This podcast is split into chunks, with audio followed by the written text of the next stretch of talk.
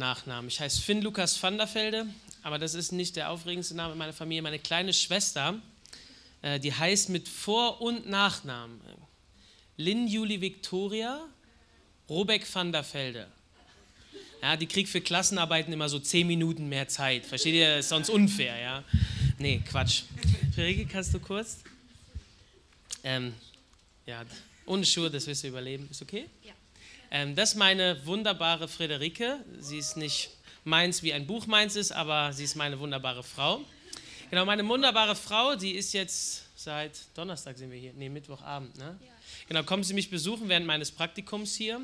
Und ich bin so jemand, ich bin so eine herausforderndere Persönlichkeit eher. Und das spürt auch meine Frau, weil meine Frau, die hat eine starke prophetische Begabung. Und die fördere ich immer wieder, wenn ich zu Gast bin, irgendwo zu predigen. Und ich möchte sie jetzt einfach herausfordern, über ein paar von euch Leuten, ich setze an Stopp, manchmal fließt das dann, dann könnt ihr zwei Stunden machen. Ähm, genau, dass ihr ein paar prophetische Worte weitergibt. So viel zum Thema, du fragst mich vorher. Ähm, äh, ja, tatsächlich habe ich was bekommen auch ohne dass er gefragt hat.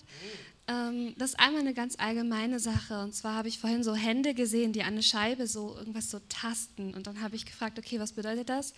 Und dann dieses Wort abtasten dazu. Und ich weiß nicht, ich kenne euch überhaupt nicht, aber es kann es sein, dass einfach Leute hier sind, die diese Gemeinde wie abtasten und gucken, ist das was für mich? Auch parallel mit der Schule, Gemeinde und Schule und wie das zusammenpasst und so weiter, ist ja auch eine gewisse Spannung.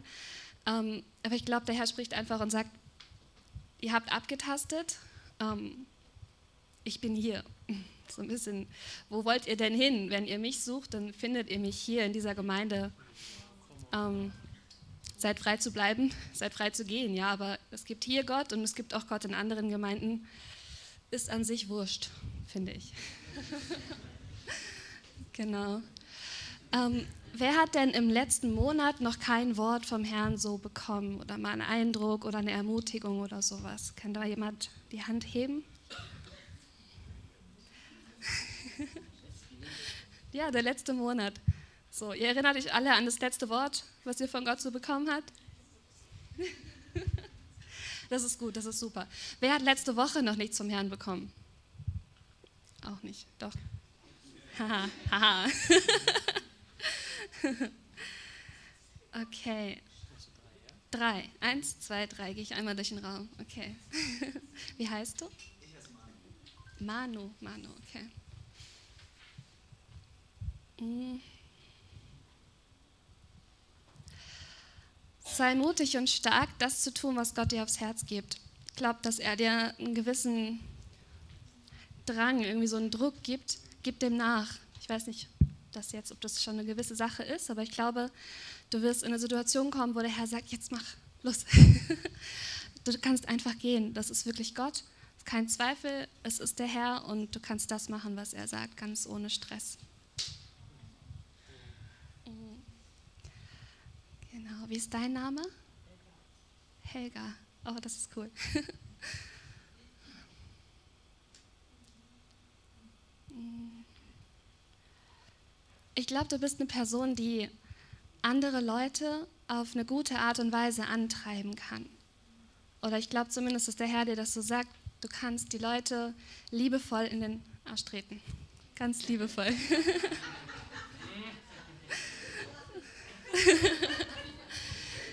Aber das ist eine total starke Gabe, besonders in einer Gemeinde, und ich sag mal, ich, ich, bin Deutsche, wir Deutschen, wir tendieren manchmal dazu, okay, ja, ist ja schön gemütlich hier, ne? Sehr schön.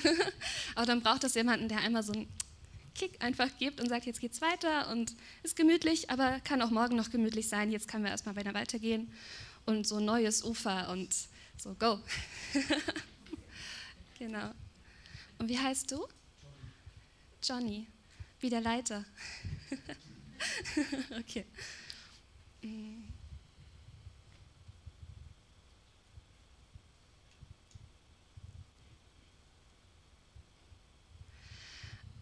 Okay, also jetzt fängt ja langsam wieder so der Frühling an und ihr habt viele Äcker und Wiesen hier drumherum ähm, und da wird wieder neu gepflügt. Und ich habe so einen Pflugschar gesehen und ich glaube, dass du von Gott so gebraucht werden möchtest wie, ähm, wie so ein Pflug, der eine neue Bahn zieht, der was Neues, der die Erde wieder aufbricht. Und der so ein richtiger, ja, ein Flug ist aus Eisen, das ist mega stark, das ist mega gewaltig einfach. Man reißt die Erde richtig auf und danach riecht man die Erde, es riecht nach Erde, es ist was Neues, es ist was Frühlingshaftes. So viele verbinden das damit, okay, ein neuer Aufbruch, vielleicht in einer neuen Situation bei dir auf der Arbeit oder zu Hause. Ich glaube, da wird ein neuer, neuer Aufbruch stattfinden und du wirst diese Pflugschar sein, die von Gottes Hand geführt wird. Gut gemacht, Baby. Danke dir. Könnt ihr ja gerne einen Applaus geben. Vielleicht gehst du auch zur DCPI-Schulung, weißt du, bist du Gemeindegründer. Äh, ich habe auch noch was auf dem Herz für dich. Im Himmel werden wir uns auch duzen, deswegen bleibe ich mal beim Du. Ähm, ich habe es empfunden, einfach wie Gott dich herausfordert, neue Großzügigkeit in deinen Finanzen einzugehen und wirklich was das angeht, einen Schritt auf dem Wasser zu tun und neu zu, die Finanzen durchzurechnen und zu sagen, wo kann ich mit dem, was Gott mir anvertraut hat, das Reich Gottes bauen. Ich glaube, dass Gott dich da herausfordern möchte, auch so ein bisschen, wie Helga vielleicht so ein bisschen so eine Drückerin ist, empfinde ich das auch, wie Gott sagt, so ein Ziehen, einfach so, komm, komm, geh noch einen Schritt ein auf Wasser, geh noch einen größeren Schritt auf dem Wasser. Ich, ich möchte dir zeigen, wie gut ich dich versorgen kann und ja, wie sehr ich dich auch belohnen möchte dafür. Genau, sei gesegnet damit. So, come on. Richtig gut. Also es war wirklich richtig stark, der Lobpreis. Also richtig Hammer. Es war richtig cool. Danke, dass wir hier sein dürfen. Danke, dass ich hier predigen darf. Danke, dass meine Frau was teilen durfte. Wisst ihr, wir sind junge Leiter. Junge Leiter sind jung. Und dadurch sind sie auch oft unerfahren und sie machen Fehler. Und deswegen bitte ich euch, ja, wenn ich heute predige, habe einfach Gnade mit mir. Ja, ja Jesus sagt, äh, Vergebung ist gut und wir leben diese Kultur als Christen und wenn wir nicht perfekt sind in irgendeiner Art und Weise, dann bitte ich euch wirklich euer Herz weit zu machen. Wir sind junge, geistliche, anstrebende Leiter und wir machen Fehler. Genau. Wer war letzte Woche in Füssen? Ja, ich hatte das bei dir habe ich schon gesehen. Am Sonntag, weil du kriegst die zweite Runde davon, aber manchmal ja, darf man Dinge ja doppelt hören. Ja, wenn ich das erste Mal in eine Gemeinde komme, ähm, dann erzähle ich oft etwas von mir weil ihr kennt mich gar nicht. Und ich vermische das zusammen mit Glaubensmilch. Warum mache ich das? Ich weiß ja gar nicht, wo ihr steht. Ich weiß ja nicht, wo ihr euch befindet. Das raschelt so, ich muss es irgendwie festhalten. Ne? So, ist es so besser? Oh ja, viel besser. und, und ich mache das gern zusammen, weil ich glaube, dass mein Zeugnis stark ist. Nicht, weil ich glaube, weil ich so cool bin, sondern weil ich einen starken Gott habe und der sich manifestiert hat in meinem Leben, okay? Und ich gehe weiter und sage, Grundlagen kann man immer noch mal hören, oder? Grundlagen. Wenn du eine Bibel hast, nimm sie raus. Ich möchte ein paar Bibelstellen heute mit dir durchgehen. Und ich habe sie bewusst nicht an das Ding geworfen, obwohl ich hinten einen Freund habe, der das für mich machen könnte. Aber wenn du eine hast, hol sie doch raus. Schlag mal Hebräer 6 auf, ab Vers 1 einfach. Ich gebe dir noch fünf Sekunden. Fünf, vier, drei, zwei, eins. Haha. ich fange mal an zu lesen. Darum wollen wir die Anfangsgründe des Wortes von Christus lassen und uns zur vollen Reife übergehen, wobei wir nicht noch einmal den Grund legen mit der Buße von toten Werken und dem Glauben an Gott, mit der Lehre von Waschungen, von der Handauflegung, der Totenauferstehung und dem ewigen Gericht. Der Hebräerbriefschreiber, er argumentiert mit ein paar Leuten und die Verse vorher siehst du, die sind total faul geworden im Zuhören und so, das ist richtig hart, geht er die da an. Ich mache es mit euch nicht, ihr seid ja nicht faul im Zuhören, ihr passt gut auf. Nee, aber es macht er und dann sagt er, jetzt wollen wir nicht noch einmal die Anfangsgründe, ihr sagt ja auch den Grund legen. Das möchte er nicht machen. Aber er zählt trotzdem einmal auf, was die Anfangsgründe, was die grundlegenden Dinge sind. Es sind sechs Stück, ja? Könnt ihr einmal mit mir gucken. Buße von toten Werken. Die Juden haben versucht, durch Leistung Gott zu beeindrucken. Buße von diesen toten, nichtsbringenden Werken. Über Buße predige ich heute. Aber ich gehe einmal durch, damit wir eine Vorstellung davon bekommen haben. Den Glauben an Gott, also wer ist Jesus Christus? Was hat Jesus Christus für dich getan? Trinitätslehre und all diese Dinge würden in diesen Bereich reinfallen. Dann die Lehre von Waschungen, ja. Sagst du, ja, das ist ja Plural, also Mehrzahl, verschiedene Waschungen. Ja, weil wir sehen zum Beispiel im Neuen Testament gibt es verschiedene Taufen. Das ist hier gemeint. Zum Beispiel die Proselytentaufe. Also wenn jemand kein Jude war, hat er sich taufen lassen, damit er Jude wurde. Oder die Johannestaufe sehen wir zum Beispiel später, wenn ihr Apostelgeschichte lest. Zum Beispiel der Apollos, der hat auch feurig Jesus gepredigt. Boom, boom, boom. Aber er hatte nur die Taufe des Johannes. Ja? Und dann wurde ihm der Weg noch genauer ausgelegt und er musste sich auf Jesus taufen lassen. Also, und dann die Jesus-Taufe natürlich. Also diese Unterscheidung, welche Taufe brauchen Christen? Und weiter natürlich, warum brauchen sie eine Taufe? Darin mit einhergehend ist von der Handauflegung. Und die Handauflegung hat so diesen, diesen Befähigungscharakter. Ja? Ihr müsst euch das vorstellen, ein Thronsaal, der König sitzt da, sein ganzer Hofstaat ist dort und dann kommt eine Person nach vorne und der König legt die Hand auf diese Person. Sie kriegt einen Siegelring und das ist wie eine Bevollmächtigung, wie eine Autorisierung dieser Person. Also sie bekommt die Bevollmächtigung für eine bestimmte Aufgabe und alle sehen das. Und genau so verstehen auch wir, pfingstlich charismatisch geprägte Leute, die Heilige, also die Taufe im Heiligen Geist. Wenn der Heilige Geist auf dich kommt, er befähigt dich. Und die ganze geistliche Welt sieht das. Er hat diesen Siegelring, ja, ich habe einen Ehering, diesen Siegelring am Finger, der ihm erlaubt, in Christi Namen zu beten, Dämonen auszutreiben, wirklich vorwärts zu gehen im Reiche Gottes. Wie wichtig, dass wir diese Ausrüstung haben, ja. Wie wichtig. Einen Schritt weiter dann die Totenauferstehung. Totenauferstehung von Jesus? Hä, das gehört doch eigentlich mit Glauben an Gott rein. Ja, aber die Totenauferstehung in diesem Kontext ist nicht von Jesus gemeint. Auch.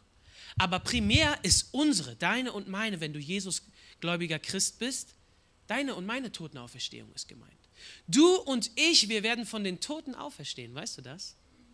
Es gibt den, der geistige Tod, er hat keine Macht mehr über uns. Du und ich, wir werden ewig leben. Das bedeutet das Evangelium. Das bedeutet, manchmal predigen wir Evangelium, na, du wirst errettet von der Hölle. Meine Lieblingsdefinition, eine, von dem Evangelium ist Gemeinschaft mit Gott. Jetzt für immer. Das, das ist die Dimension. Manchmal wir wollen Leute nur vor der Hölle retten, aber wir vergessen den Aspekt des diesseitigen Lebens.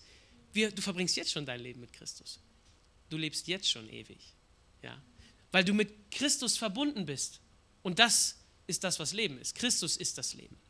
Okay, da können wir jetzt viel drüber sagen, will ich ja nicht so reingehen. So, und dann dem ewigen Gericht. Und das ist ein wirklich wichtiger Aspekt. Ja, manchmal, ich bin jetzt jung, aber ich habe auch schon ein paar Gemeinden gesehen, manchmal habe ich das Gefühl, dass wir Pfingstler so oft, wir bleiben so bei der Geistestaufe stehen. Ja, du musst dir einen Typ vorstellen, ich spreche jetzt mal in einem Bild, ja, der war absoluter Penner und obdachlos und es war ganz schlimm mit ihm und er bekommt eine Gesinnung, ich will mein Leben ändern. Und er geht zum Militär. Und er, will, er kriegt beigebracht, wird richtiger ja, Patriot so. Und dann kriegt er das Aufnahmeritual, ja, ich weiß nicht, war damals bei uns im Fußballverein und so, da gab es so Aufnahmerituale, ich weiß nicht, ja, das ist die Taufe, ja, das Aufnahmeritual. Und dann bekommt er eine Knarre in die Hand gedrückt, eine Grundausbildung, das ist jetzt der Heilige Geist, diese Befähigung. Und dann wird ihm etwas gesagt, er sagt, weißt du, du, Frank, Dein Leben war ganz schlimm, aber du, jetzt ist egal, ob du stirbst, es ist egal, mit dir, was mit dir passiert. Du wirst frei gemacht von allen Ängsten, weil du, du wirst von den Toten auferstehen. Du wirst ewig leben. Und es nimmt dir jedweden Druck in diesem Leben. Sagst, ja, aber wenn meine Kinder und ah, was, wenn wir das Haus verlieren? Egal. Es ist nicht mehr das wirklich zentral Wichtige. Sagst, ja, aber das ist ja schon wichtig, ob ich gesund oder krank bin. Ja, stimmt. Aber nicht in der ersten Ebene. In der ersten Ebene ist die Gewissheit, dass du mit Christus verbunden bist. Das ist alles. Ich bin jetzt mal so radikal, sagt, wenn du dich entscheiden müsstest, einem verhungernden Menschen Jesus oder etwas zu essen zu bringen, du würdest ihm Jesus bringen, weil er heißt, wenn er stirbt, dann würde er mit Jesus leben. Bitte versteht mich nicht in der Fa falsch. Ja? In der Praxis musst du ihm was zu essen geben, damit sein Bauch überhaupt erstmal gesättigt ist, damit du ihm dann Jesus verkünden kannst. Aber von der Priorität her, versteht ihr das? Das heißt, dieser Mensch, er wird völlig frei gemacht von Angst und von sich selber. Er ist jetzt nur noch da für Gott. Er lebt nur noch für Christus, dieser Frank, ja, für sein Militär jetzt in dem Bild. Und dann wird ihm sein Auftrag gegeben. Der und der ist der Feind. Und in unserer Dimension ist das so, wir kriegen den Heiligen Geist, du wirst sagen, hey, du wirst ewig leben. Ja, und jetzt stehen wir hier völlig zugerüstet, bepackt, frei von uns selbst und ja, was mache ich jetzt? Äh, Ja, Netflix gucken, ne? erstmal, erstmal was Gutes essen, ne? Hier Weißwurst und Brezeln lerne ich ja hier gerade. Muss isst mal hier, ne? Leberkäse, na. Nein! Und dann fehlt eine Lehre, und zwar die Lehre von der Hölle. Hölle, ja. Wie hat er dieses Wort gesagt? Ja, ich sage das gerne, dieses Wort, weil dann passt du wieder auf. Sag, er hat Hölle gesagt. Das sagt keiner mehr heutzutage. Wie darf man es nur sagen? Turn or burn. Nee, nee, nee. Turn or burn, das war wirklich, wenn du Ungläubigen Hölle prägst, das ist wirklich nicht gut. Ich glaube nicht daran. Aber Jesus hat voll viel über die Hölle gesprochen. Lies mal die Evangelien. Weißt du, zu wem er Hölle gesprochen hat? Zu den Gläubigen. Er hat Hölle zu den Jüngern gepredigt. Er sagt, guck mal, du, du hast jetzt eigentlich alles. Für dich, dein, du bist durchs Ziel gelaufen. Ich habe einmal mit einem Jungen geredet, er sagt, ja. Dann ist ja, wenn du Jesus angenommen hast, das ist ja die Ziellinie. Ich sage, Bruder, falsch, das ist die Startlinie. Das ist die Startlinie. Aber es ist so ein Stück weit. Es, wir sind im Ziel. Already won. Ja? Wir haben, wir haben längst gewonnen. Es, für uns, der Drops ist gelutscht. Wir sind im Sieg. Aber es gibt jetzt eine Dimension, wo wir anderen Menschen diesen Sieg mitteilen dürfen, wo wir das leben dürfen. Es gibt ein Ziel, wo, was, es gibt noch einen Sinn für uns im Leben, ja? Manchmal sagt man so, ja, jetzt könntest du auch sterben, wenn du dich bekehrt hast. Ja, richtig. Eig eigentlich schon. Eigentlich ist es im Himmel noch besser. Junge Leute, Bibelschüler sitzen ein paar. Ich will erst noch heiraten, kommst du? Ja. Kann ich verstehen, habe ich auch noch gedacht. Ich will noch heiraten. Okay, ihr, ich, ich will jetzt nicht da reingehen, aber ihr versteht das. Das ist so die Glaubensgrundlage so ein bisschen, okay? Und ich mag gerne heute in den Punkt Buße reingehen, weil ich glaube, dass Buße ein schwer unterschätztes Thema ist. Aber bevor ich das mache, wisst ihr, predigen, so ich versuche es auch ein bisschen lustig zu machen und ich versuche wirklich euer Herz zu gewinnen, okay? Aber es ist ein Geistgeschehen. Und ich bitte dich, dass du mal deine Hände vor deinem Bauch aufmachst, so einfach so, so öffnest oder vor deinem Kopf, wie du willst. Einfach deine Hände öffnest als Zeichen und dass du einen Satz mit mir sagst. Und zwar wisst ihr, wenn wir Erkenntnis von Gott kriegen, das ist die Liebe Gottes. Und ich möchte dich einfach bitten, dass du mit mir zusammen jetzt sagst, Jesus, liebe mich jetzt. Kannst du das mit mir sagen? Okay, wir sagen es mal drei, ja? Eins, zwei, drei. Jesus, liebe mich jetzt. Komm, wir sagen es noch einmal.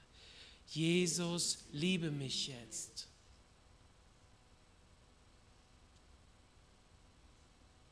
Jesus, wir danken dir für deine kostbare Liebe und ich bete, dass du heute Morgen kommst und dass du Erkenntnisse schenkst, dass du Herzen gewinnst, dass du Herzen freisetzt, wo wirklich Lügen sind, Jesus. Dass da, wo, wo der Feind wirklich Land eingenommen hat, dass du kommst und dass du Dinge freisetzt. Herr, dass wir Raum schaffen für deinen wunderbaren Geist. Dass wir fest gegründet sind in deinem kostbaren Wort. Jesus, ich bete dich um Gnade zum Reden, wirklich. Um wirklich Gnade für jedes einzelne Herz zum Hören. In Jesu Namen. Amen. Richtig cool. Richtige Pfingstler, meine Herren. So, also, jetzt machen wir mal. Matthäus 3, Vers 2. Da spricht Johannes der Täufer und er sagt, tut, was steht das da? Hammer. Korrekt, danke dir. Tut Buße, denn das Reich der Himmel oder das Reich Gottes ist nahe gekommen, nahe herbeigekommen. Und dieses Wort tut Buße, wenn ich das erwähne, Buße, dann hören die Leute und sagen, ist das nicht dieses Schlimme, wo sich die Leute so selber schlagen und so. Und es gibt wirklich Bewegungen in der Kirchengeschichte, da haben Leute Buße als stellvertretendes Wiedergutmachen ihr Schuld, die haben sich Leiden zugefügt.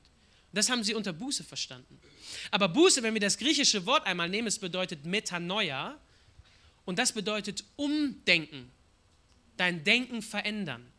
Und dieses veränderte Denken führt zu etwas, und zwar, dass du anfängst, einen Schritt in das Reich Gottes reinzumachen. Also er sagt, tut Buße, verändere dein Denken, denn die Dimensionen Gottes und des Himmels, sie sind nah herbeigekommen.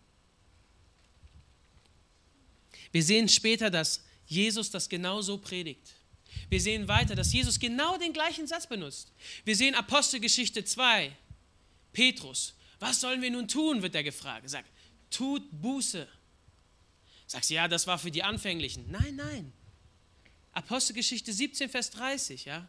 Paulus steht davor, vor dem Hohen Rat, ich glaube in Athen ist es. Und dann sagt er, Gott gebietet allen Menschen, dass sie jetzt Buße tun sollen. Das heißt, diese Botschaft der Buße, diese Botschaft des Umdenkens ist universell und sie ist gültig bis heute.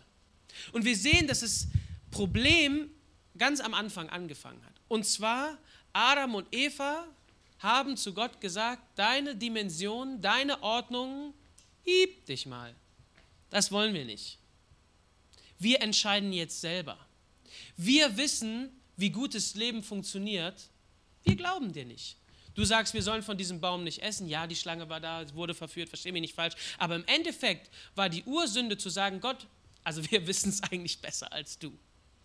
Das ist die Sünde. Das ist, das ist dieses falsche Denken. Und wenn du das Alte Testament durchliest, ist wirklich erstaunlich, von Mose über die Propheten, über die Richter, alle rufen, sagt, kehr um zu Gott. Dreh dich um, veränder dein Denken. Denk doch nicht, dass du es alleine schaffst. Denk das nicht. Und wisst ihr, ich habe gesagt, ich erzähle ein bisschen was von mir. Ich erzähle jetzt mal was von mir. Wisst ihr, ich war so ein Mensch. Ich dachte, ich schaffe es wirklich alleine. Ich bin christlich aufgewachsen. Ich bin jetzt 27. Ich habe vier kleine Geschwister. Und meine Eltern haben sich scheiden lassen, da war ich acht und vorher, wisst ihr, mein Leben war, ich war in der Church, ich habe alles mitgekriegt, ich wusste, Jesus gibt es, Gott ist gut, er will das Beste für mein Leben. Ich habe Jesus gesagt, ich will, dass du mein Freund bist. Also so eine Lebensübergabe war das ja, aber auch nicht irgendwie gepusht in der Kinderstunde, sondern zu Hause. Ich bin zu meiner Mama gegangen und gesagt, Mama, ich will, dass Jesus mein Freund wird. Also es war richtig, für ein Kind richtig real, okay? Es war richtig echt. Aber dann haben sie meine Eltern, sie haben sich scheiden lassen. Und das war für ein Kind total, also konträr. Ich habe eine Klatsche davon einfach. Wirklich ein traumatisches Erlebnis für mich. Und ich habe mich dann so weiterentwickelt und mit zehn bin ich auf ein Internat gekommen. Meine Mutter, mein Vater wurde mir weggenommen mit acht und dann meine Brüder und meine Mutter mit zehn. Das war sehr herausfordernd. Ich habe das beim letzten Mal erzählt und eigentlich erzähle ich das nicht, aber ich empfinde auch hier, dass ich es erzählen soll. Im Internat, ich habe wirklich seelische Misshandlung aufs Übelste erlebt. Also es war wirklich krass. Beim letzten Mal habe ich erzählt, da haben Jungs mich zum Beispiel genommen und sie haben mich zwischen zwei Sofas eingeklemmt. Ich war zehn. Dann haben sie ein Messer genommen und sie haben das an meinem Hals hoch und runter bewegt, weil sie das so witzig gefunden haben, wie ich Angst hatte. Versteht ihr, diese Jungs, ich habe ihnen vergeben, sie hatten selber psychische Probleme und, und hatten wirklich eine schlimme Vergangenheit. Und ich nehme es ihnen nicht übel, nicht, dass es in Ordnung gewesen wäre, aber ich habe ihnen vergeben, versteht ihr? Aber das war eine Zeit, sie hat mich sehr geprägt und sie hat mich sehr verletzt. Ja, mein Herz, das sah ein bisschen aus wie ein Schweizer Käse, völlig durchlöchert.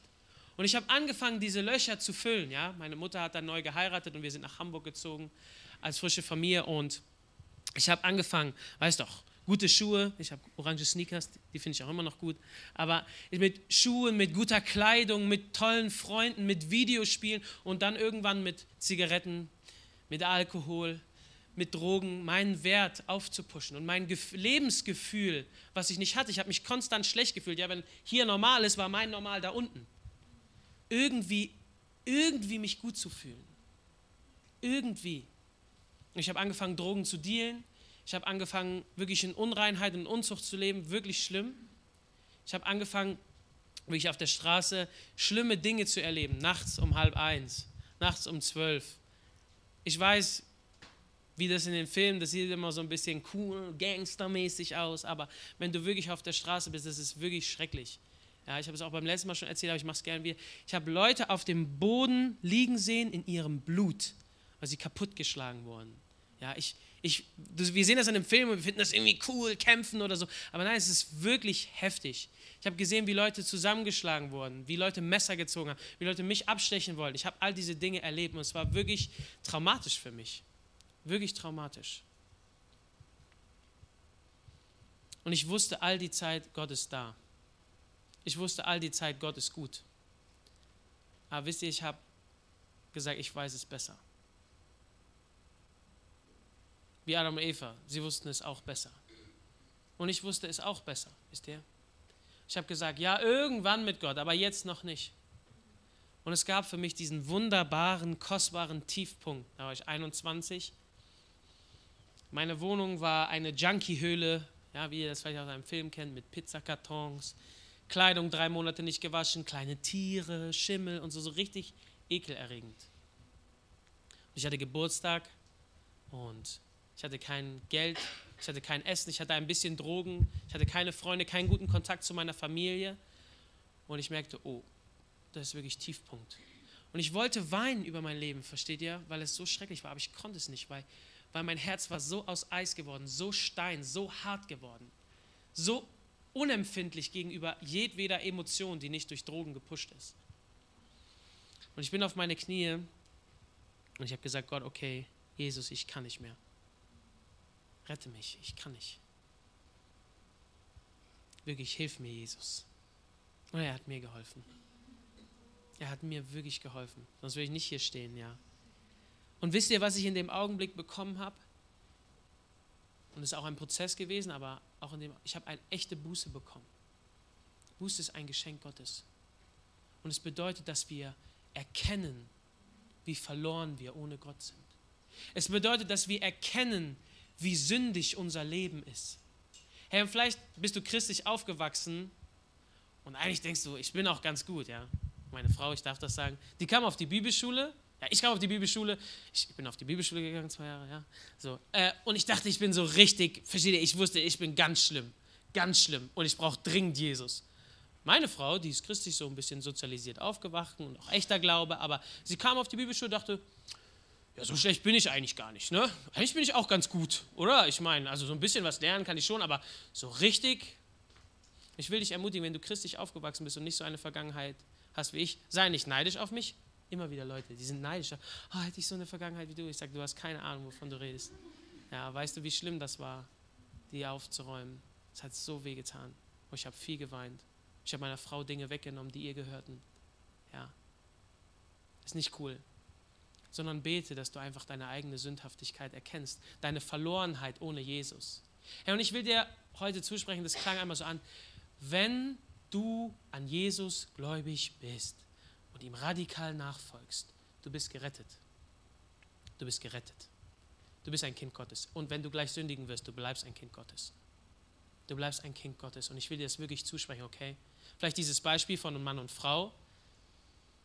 Wenn einer von beiden Partnern fremd geht, sind sie noch verheiratet oder nicht?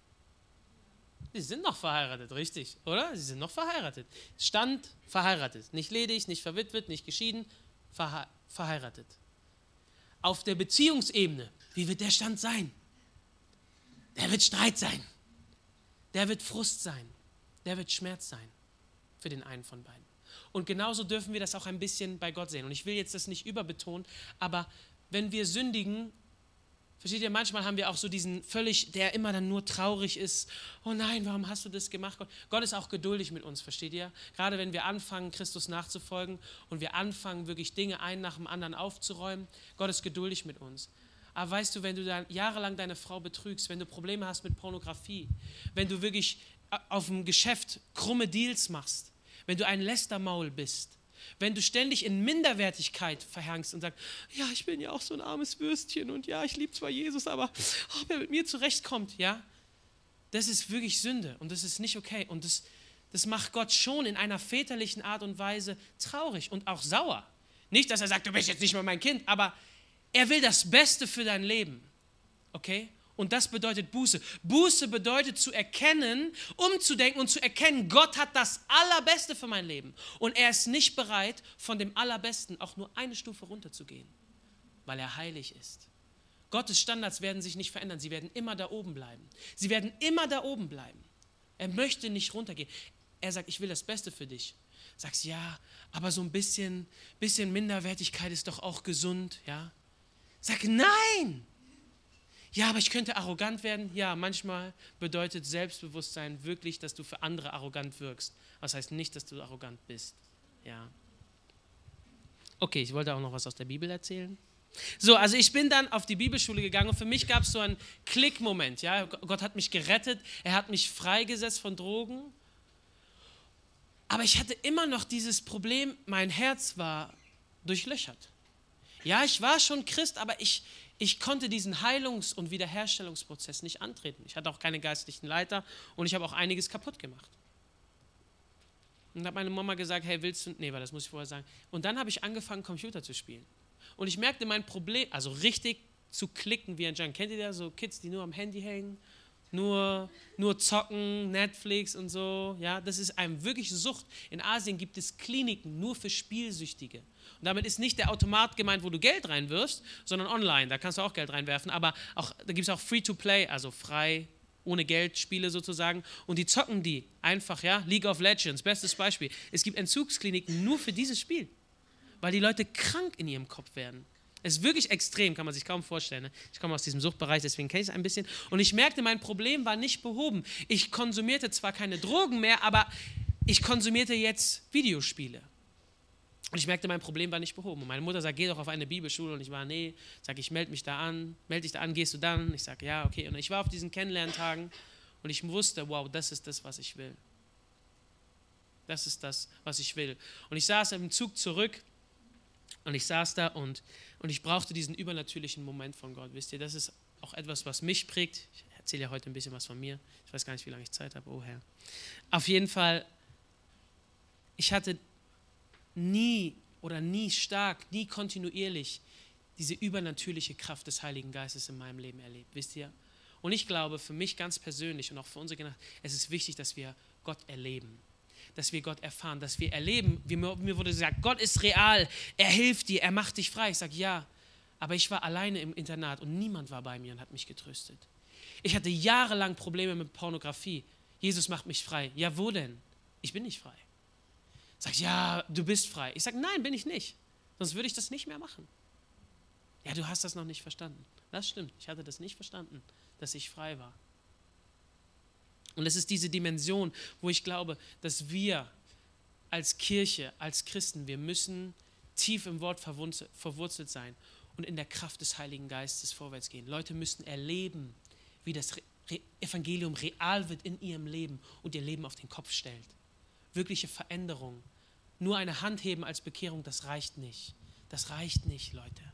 Ja, wir sagen das so gerne, ja, dieses Gleichnis, wenn Jesus das Schaf findet, ja, 99 lässt er zurück und er findet das eine. Sagen wir, hey, wie gut, wenn ein Schäfchen gerettet wird und der Himmel macht Party, oder? Aber wenn wir genau lesen, steht dort, der Himmel macht Party, wenn ein Sünder Buße tut.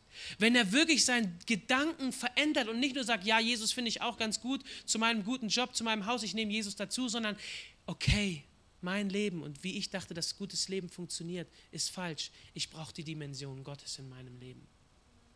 Ich saß in dem Zug auf dem Rückweg und ich saß da im Bus, äh, im Zug und ich war so, Gott, soll ich auf die Bibelschule gehen, soll ich es nicht? Und das war einer der ersten Breakthrough, Durchbruchmomente für mich in diesen übernatürlichen Dimensionen. Ich sage, Gott, ich brauche jetzt, also die Menschen um mich herum sind jetzt dein Sprachrohr, ja.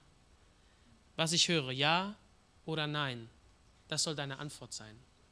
Und ich sage, ich habe diesen Gedanken und sage das Gott so, ich will das. Und genau in dem gleichen Augenblick, ich dachte, ich höre jetzt zehn Minuten rum. Ja, ja, hast du ja gesagt, hast du. Ne? Ich sage das nur, ich denke das nur.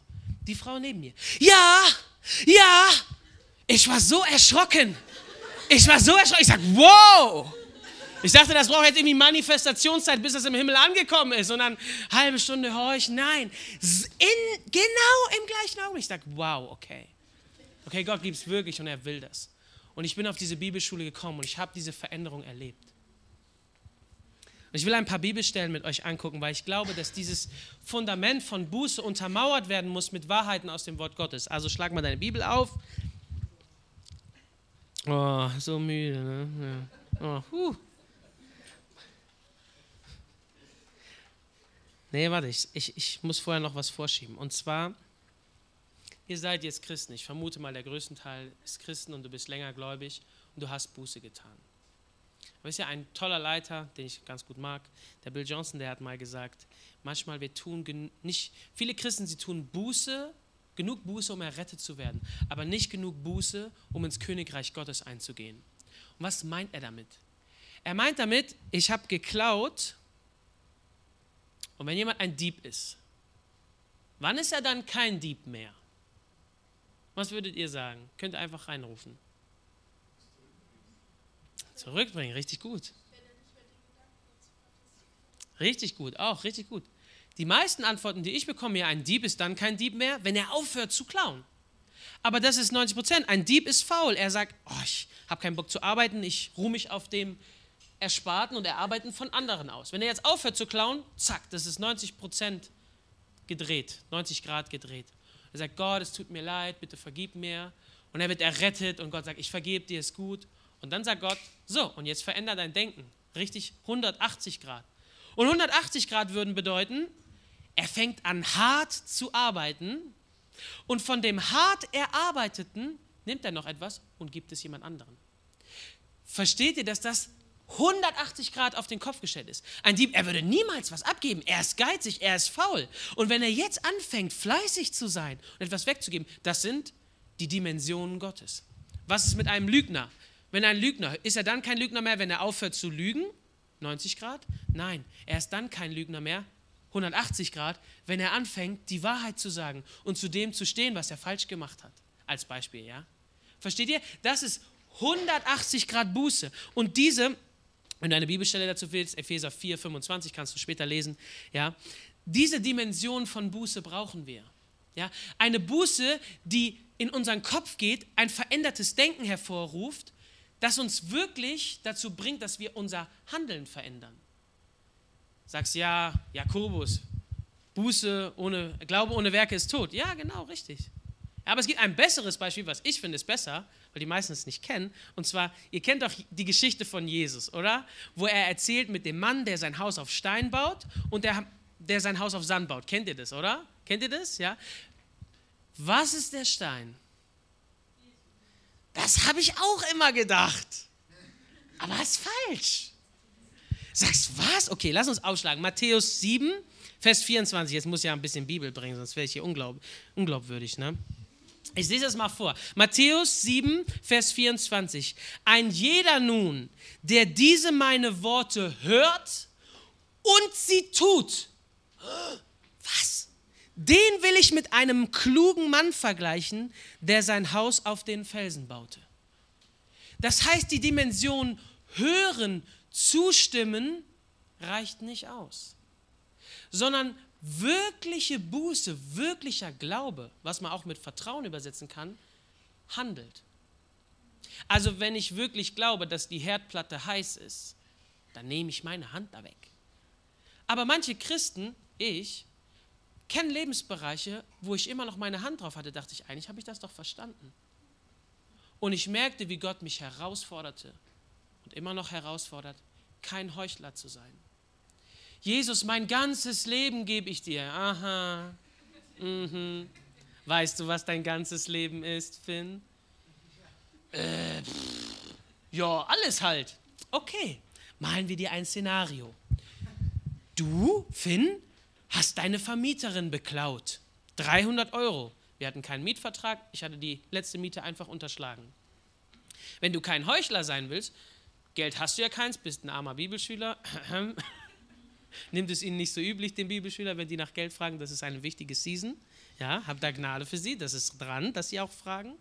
Ähm, das nur mal so nebenbei gestreut. Ähm, und seid ruhig darüber, ja. Wirklich, das, ich bin jetzt schon ein bisschen hier, ja. Erlaubt den Bibelschülern, dass sie Bibelschüler sind. Manchmal, ich höre das so ein bisschen, ah, und die Bibelschüler, und hm. Das erlaubt diese Season. Und ich finde das so krass. Okay, das möchte ich gerne einwerfen. Ja, wirklich. Oh, das ist. Hat jemand ein Handtuch? Mein Glas habe ich umgetreten. Oder das steht. Danke dir. Ich spreche trotzdem mal ganz frech weiter.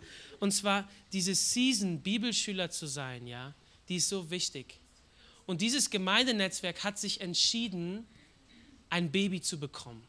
Und die heißt Schule der Erweckung. Und wisst ihr, Babys, die schreien, die kacken, die spielen, die kosten Geld und Zeit und Nerven. Aber es geht Frucht daraus hervor. Und ich möchte euch, die ihr wirklich lange seid, hey, tragt diese Schule mit. Tragt diese Schule mit, tragt sie mit im Gebet, tragt diese Schüler mit und danke dir, danke dir, wirklich, vielen Dank. Entschuldige. Tragt diese Schule mit, wirklich im Geist. Tragt sie mit im Gebet und erlaubt, dass diese Leute, die in die SDE gehen, sie sind jung. Ich war auch mal Bibelschüler, ich weiß noch. Manchmal sind Bibelschüler ein bisschen arrogant, die wissen alles. Ich habe das gerade gelernt, Simon hat mir alles erklärt. Ich habe jetzt den vollkommen Plan. Ja, ich weiß noch, ich kam aus der Bibelschule, ich wusste alles. Ich wusste alles, wirklich. Und du wolltest mir was erzählen? Nee, nee, nee, nee. Ich war, ich war auf einer Bibelschule, okay? Nein, bitte erlaubt diese Prozesse, okay? Erlaubt diese Prozesse. Und erlaubt es vielleicht auch, dass sie manche Sachen haben, die ihr vielleicht nicht habt. Ja, ich finde diese Koexistenz, ja, die Bibelschule, sie segnen sich, geben sich so sehr in die Churches rein, das finde ich echt Wahnsinn. Und dass ihr als Gemeinden den Bibelschülern einen Space gibt, wo sie wachsen können, das ist ist Wahnsinn. Und das ist für mich Familie. Das ist, ihr seid keine Fabrikkirche, sondern ihr seid eine Familienkirche. Und ich liebe das, deswegen bin ich so gerne hier. Okay, wo war ich stehen geblieben? Bestimmt irgendwas mit Buße, genau. Also, wir, wir müssen das tun. Ach so, genau, die Vermieterin. So, und dann sagt Gott zu mir, hey Finn, geh hin und entschuldige dich. Geld hatte ich keins, ja? Geld hatte ich keins. Und dann war ich so, oh nee, und boah, ist ja voll peinlich und pff, da jetzt hingehen und so. Und dann habe ich, ich hab echt geschwitzt, Leute, okay? Und das, was ich euch predige, das ist wirklich nicht leicht. Und ich habe echt Gnade von Gott bekommen. Das ist nicht mal eigene Power gewesen oder so. Aber ich bin zu dieser Frau und es war echt schrecklich. Sie hatte einen Schlaganfall und eine Betreuerin und ich habe mich entschuldigt. Weißt du, ich dachte noch, ah, ist eine alte Frau, die, vielleicht erlässt sie mir das ja so. Ne? Hat sie nicht. Sie hat zu mir gesagt, ich verzeihe Ihnen, aber wenn Sie mal zu Geld kommen, können Sie es mir zurückzahlen. Und das habe ich damals gemacht. Das war noch voll krass, weil das über ihre Schwester lief und ich konnte Zeugnis geben. Es war so stark, wie Gott sich verherrlicht hatte. Und ich komme raus aus dem Haus, ich rufe meine damals Verlobte an, ich sage, Honey, ich, ich habe es geschafft. Und sie, yeah, richtig gut und hat mich ermutigt und ich bin stolz auf dich. Und sagt, weißt du, ich muss dir was Krasses erzählen. Und zwar meine Oma, ihre Oma, hat uns gerade 1000 Euro für die Hochzeit geschenkt. Und ich merkte, wow, tut Buße, denn das Königreich Gottes ist nahe gekommen. Buße tun bedeutet, ich gehe einen Schritt in himmlische Dimensionen hinein. Und ich habe noch mehrere Zeugnisse, die ich jetzt gerne mit dir teilen möchte, wo ich das erlebt habe. Ich habe meinen Arbeitgeber beklaut. Und Gott sagt zu mir, ruf den an, schreib dem eine E-Mail, melde dich bei dem und entschuldige dich. Und ich habe mich wirklich lange gedrückt, Leute. Und ich hatte echt schlaflose Nächte gefühlt. Oder Nachmittage, ich schlafe eigentlich ganz gut. Und ich habe dann so eine richtig wichtige E-Mail geschrieben, ja, an info@ so richtig offiziell, nicht an die Geschäftsführung. Nein, ich hatte gedacht, wenn ich das an info schreibe, das ist so eine allgemeine E-Mail-Adresse der Firma, dann flutscht das so durch, versteht ihr? Und mein Soll ist getan. Ja, ja, das habe ich gedacht. Da kam ein E-Mail von der Geschäftsführung zurück, sagt, Herr van der Velde, rufen Sie mich doch mal an. Oh nein. Ah, peinlich, Angst, keine Ahnung, gemischte Gefühle, heiß, kalt, kennt ihr es so? Heiß, kalt, heiß, kalt, heiß, kalt. Okay, ich sage, wenn ich jetzt kein Heuchler sein will, sondern wenn ich das ernst meine, dass ich Jesus nach mir nachfolgen will und dass ich, dass ich bereit bin, mich selbst zu verleugnen für die Wahrheit von Jesus Christus und alles, wofür er steht, dann muss ich den Typen anrufen. Also, ich nehme mein Handy, hallo, konnte er nicht, musste ich nochmal zurückrufen. Oh, schrecklich war das. Und dann habe ich mit ihm gesprochen, hat er mich gefragt, wie viel haben sie geklaut? Ich sage, ja, 300 Euro. Ging so ein bisschen her, ich konnte mein Zeugnis erzählen. Ja, warum jetzt? Ja, ich bin an Jesus gläubig geworden, ba, ba, ba. Was sagt er zu mir? Sag, ja, Herr van der Velde, lassen wir das mal gut sein. Ist schon in Ordnung. Ehrlich wird am längsten, sagt er. Ich sage, aber Gott setzt einen drauf. Er sagt, Ehrlichkeit wird am längsten. Wenn Sie einen Job brauchen, Herr van der Velde, melden Sie sich bei mir. Solche Leute wie Sie kann ich immer gebrauchen. Und ich war so, what? Ich meine, ich dir, ich habe dich beklaut und du sagst, hier, ich biete dir einen Job an. Und ich merkte, dass, dass das die Dimensionen Gottes sind, versteht ihr? Das ist nicht nur etwas Natürliches, das ist etwas, was geistlich passiert. Du machst Raum für den Heiligen Geist in deinem Leben. Du machst nicht nur, ja, es tut mir so leid, sondern der Heilige Geist sagt, was? Was? Du meinst das ja ernst, was du sagst. Du stehst zu dem, was du sagst. Und ich sage dir, Gott wird dir ein festes Fundament geben, wenn du nicht nur hörst, sondern auch tust. Ich habe früher in meiner Junkie-Szene Zeit, habe ich mit Graffiti so an Wände gemalt. Und es war richtig schlecht, okay? Richtig toy-mäßig, richtig toy, sagt man da. Ja, man sagt Spielzeug, ist Englisch Spielzeug, das ist so die, die es nicht drauf haben, die heißen Toys und ich war ein Toy, ja. Und dann sagt Gott zu mir so, hey Finn, wenn du das ernst meinst und dir das leid tut, diese Sachbeschädigung, die du damals gemacht hast, dann geh doch zum Polizeirevier und zeig dich selber an. Und ich war so, nee, okay, doch, aber nein, aber doch. Also es war echt, und es war wieder ein Kampf, wisst ihr? Und es ging über ein halbes Jahr oder länger, wo ich damit gerungen habe in mir, mit Gott. Und eines Tages bin ich zur Polizeistation, ich habe mich selber angezeigt, die haben mich echt, dachten, ich bin ein bisschen verrückt. Aber es war schon zu lange her, als dass das Strafgesetz noch gelten würde. Es fünf Jahre, nach fünf Jahren verjährt Graffiti-Strafen. Aber Sachbeschädigung bleibt. Sagt er, ja, Herr van der Velde, 20.000 Euro Schadensersatz können auf Sie zukommen. Das war die Zeit unserer Verlobung und Hochzeit. Sag mal deine Frau, ja, Honey, also du, ich bringe irgendwie 20k Schulden, also 20.000 Euro Schulden so mit in die Ehe. Hey, super, ne? Willst du mich noch heiraten, oder?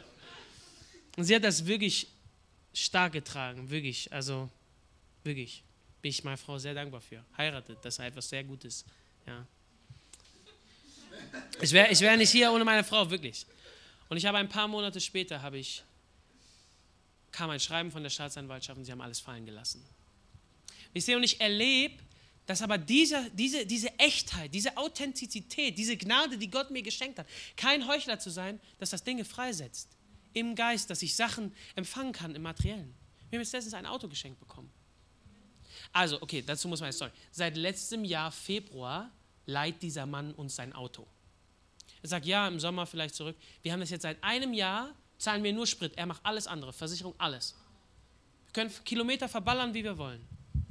Jetzt schreibt er mir, sagt, ja, Finn, also wie lange hast du noch Ausbildung und so? Weil Versicherung, bla bla. Ich sage, ja, nächsten Sommer. Er sagt, ja, nächsten Sommer könnt ihr dann ja das Auto übernehmen. Ich sage, was? Wie? Ja, ja, könnt ihr dann ja übernehmen und dann versichert ihr das einfach, wenn du dann arbeitest. Ich sage, hä? Schenkst du uns das? Ja, ja. Ja, macht er so ein bisschen so. Ich was? Du schenkst das Auto? Danke, sagt er. Ja, aber halt zu in anderthalb Jahren. Ne? Ich wie? Ja, also bis dahin zahle ich alles. Aber ihr könnt es natürlich trotzdem weiter nutzen. Das heißt, ich kriege ein Auto aber Versicherung, jetzt sagt er, gib mir das Auto nochmal zur Inspektion, wenn dann irgendwie Teile fehlen. Und ich sage, ja, können wir Preis teilen und so. Nee, nee, ich bezahle alles. Bis ihr zahlt nur den Sprit. Anderthalb Jahre zahle ich alles. Ich war so, what the heck? Und ich merke, dass das Dimensionen sind, wo ich merke, dass Gott Dinge segnet. Versteht ihr? Diese Echtheit. Und ich will, versteht ihr, das liegt nicht daran, also Gott segnet mich nicht, weil ich so ein geiler Typ bin oder so, ja. ja? sondern weil er so einen wunderbaren Sohn hat und den sieht er in mir. Und das ist das, was den Segen in meinem Leben anzieht. Ja, das, das, das Segensmagnet in meinem Leben heißt Heiliger Geist, ja, der in mir lebt. Und der zieht den Segen Gottes an, okay? Und diese Echtheit, es gibt diese Dimension der Echtheit, der echten Nachfolger. Und wisst ihr, oh, das, das, mir macht das auch Spaß, sowas, ja. So, okay. Also ich ärgere euch ein bisschen, okay? Okay, wer glaubt, dass Gott will, das ist schon so witzig, ne? Wer glaubt, dass, wer glaubt, dass Gott will, dass wir uns schlecht fühlen? Das glaubt keiner von euch, ne? Steht aber in der Bibel. Steht aber in der Bibel. Schlag mal auf 2. Korinther 7, Vers 10. Ne? Das ist lustig, ne? Ja, ich habe ein bisschen meinen Spaß. Fühle euch ein bisschen geliebt von mir. In 2. Korinther 7, Vers 10 steht, die Gott gewollte Betrübnis, Gott gewollte Betrübnis bewirkt eine Buße zum Heil, die wir nicht bereuen müssen. Das heißt, es gibt eine Dimension, in der Gott will, dass du traurig bist über deine Sünde. Dass du traurig bist über die schlimmen Dinge in meinem Leben. Wisst ihr, wenn ich mich da jetzt reinsteige und an meines altes Leben denke, dann muss ich anfangen zu weinen. Und dann denke ich an das Königreich Gottes und dann, welche Dimension ist, muss ich auch anfangen zu weinen. Weil ich so dankbar bin, wisst ihr. Aber diese Dimension, traurig zu sein über die Sünde, das ist etwas sehr Gutes. Das ist etwas sehr Gutes, weil es bedeutet, dass du diese Dinge von Herzen hast. Hassen? Wir sind doch Christen. Wir hassen nicht. Wir lieben nur. Ja, das stimmt. Gott ist Liebe. Kurzer Einwurf. In Ewigkeit wird heilig, heilig, heilig ist der Herr gerufen. Nicht Liebe, Liebe, Liebe. Auch der Heilige Geist ist nicht der Geist der Liebe, er ist der Heilige Geist. Kleiner Gedankenanstoß. Gott ist Liebe, okay? Aber das zu erkennen, zu sagen, ich hasse mein altes Leben. Wisst ihr, aus tiefstem Herzen hasse ich Drogen. Und ich hasse Pornografie weil diese Dinge zerstören und kaputt machen und vom Teufel sind. Ich liebe Gott und ich liebe das Wort Gottes und seine Dimension, aber alles, was zerstört, ich hasse das aus tiefstem Herzen und ich bin zutiefst betrübt über die Dinge, die in meinem Leben falsch laufen. Und ich, und ich schrei aus meinem tiefsten Herzen, sage Gott, bitte erlöse mich von allem, wo ich, wo ich noch falsch handle und versuche demütig und zerbrochen zu sein. Könnt ihr, könnt ihr das sehen? Könnt ihr das schmecken? Könnt ihr schmecken? Das heißt nicht, dass du, oh ja, ich bin auch so ein armes Würmchen und oh ja, ich, ich bin auch so schlecht. Hey, das ist vorbei. Du bist gerecht, heilig, rein und vollkommen gesprochen in Christus. Das bist du. Aber das heißt nicht, dass wir in so eine passive Haltung kommen, sondern echte Gnade bewirkt in dir eine Gottesfurcht. Sagst, wow, davon hast du mich frei gemacht. Wow, wow. Jesus, mit dir, ich will dir alles geben. Ich will dir nachfolgen, wohin du auch gehst. Alles will ich dir geben.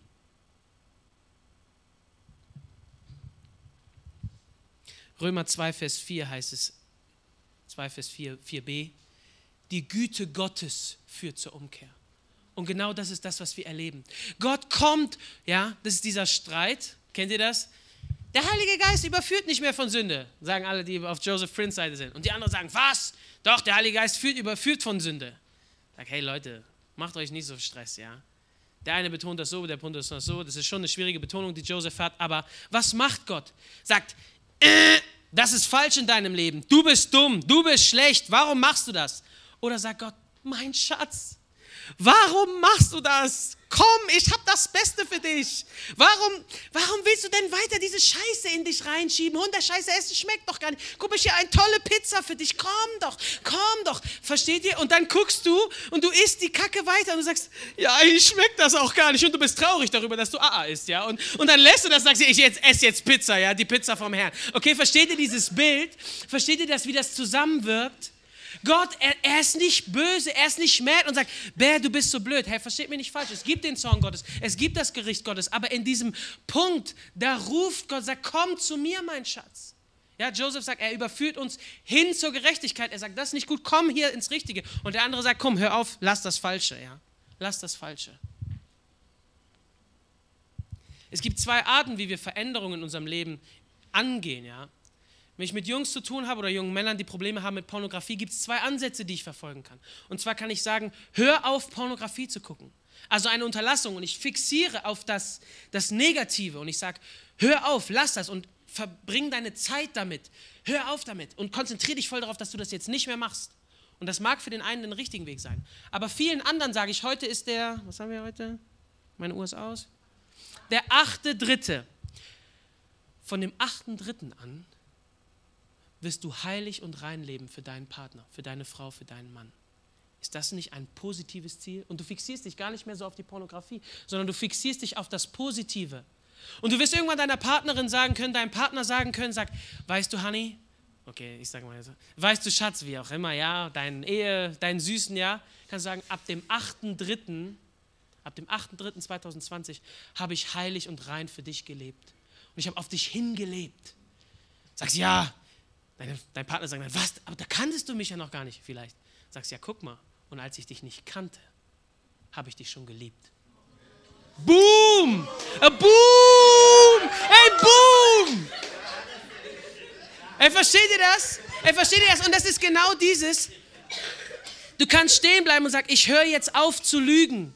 Ich höre auf, AA zu essen. Ich höre auf, Pornografie zu machen. Oder du drehst dich 100% und sagst, okay, aber welchen Lebensstil will ich denn jetzt anfangen? Ich will Pizza essen des Herrn, ja? Ich, will, ich will die Wahrheit sagen. Ich will heilig und rein leben. Versteht ihr diese Dimension? Versteht ihr diesen Switch? Und den möchte ich in euer Herz heute Morgen sprechen. Weil wisst ihr, echte Buße heißt Wiedergutmachung. Heißt wirklich verändertes Denken. Heißt all diese Dinge. Heißt in Heiligung leben.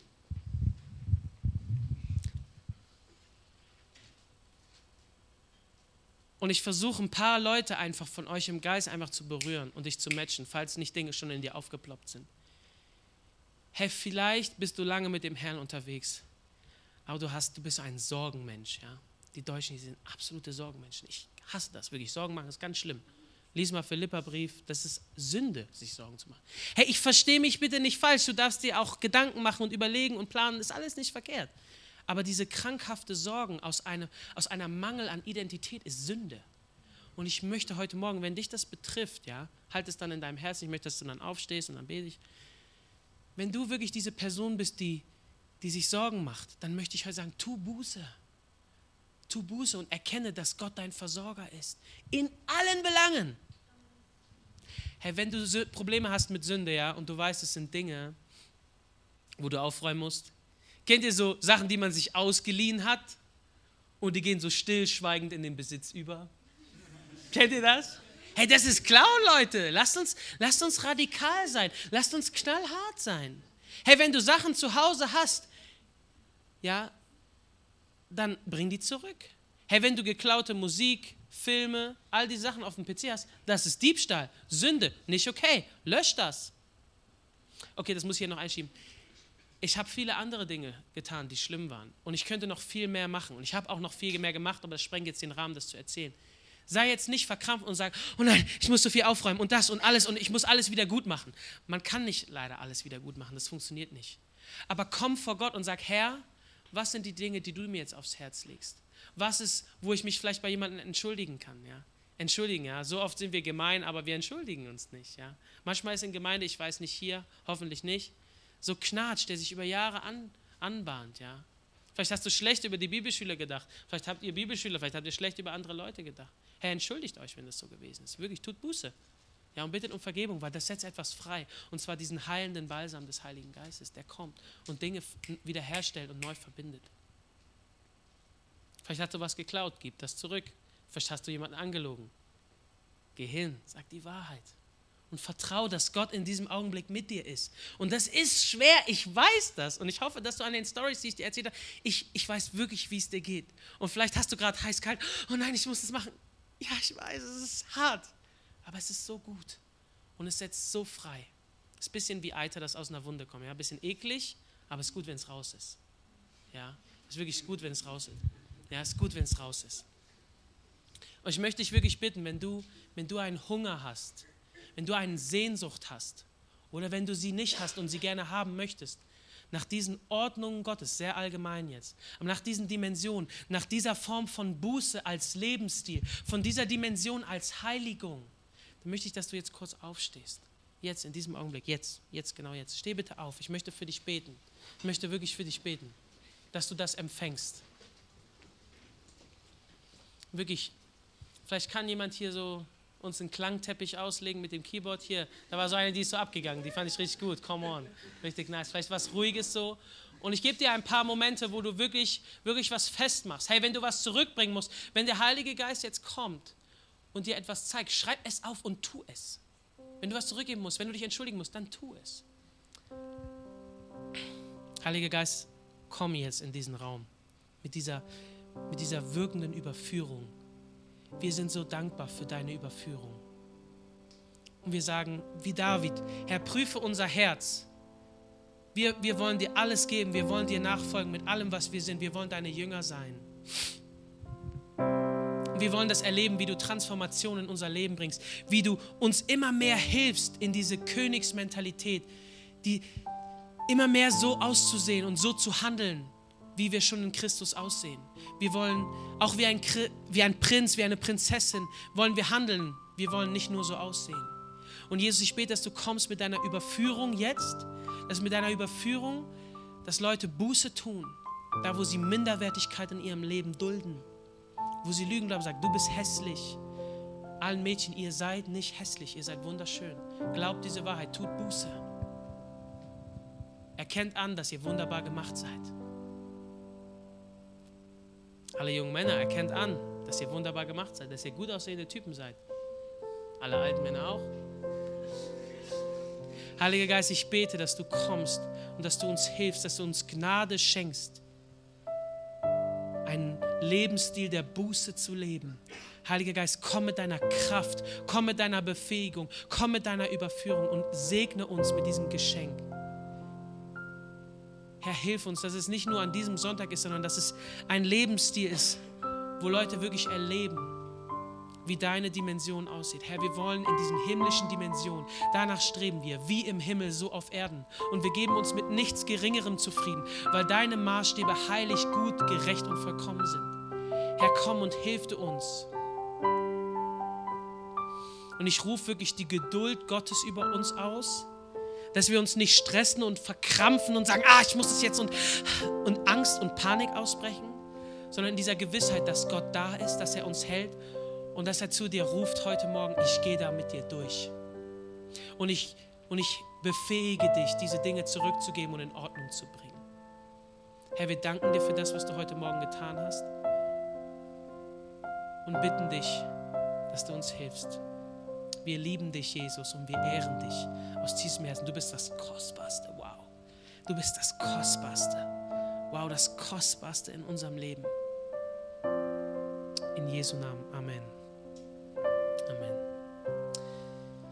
Ja, so, super. Vielen Dank für eure Aufmerksamkeit. Hat Spaß gemacht.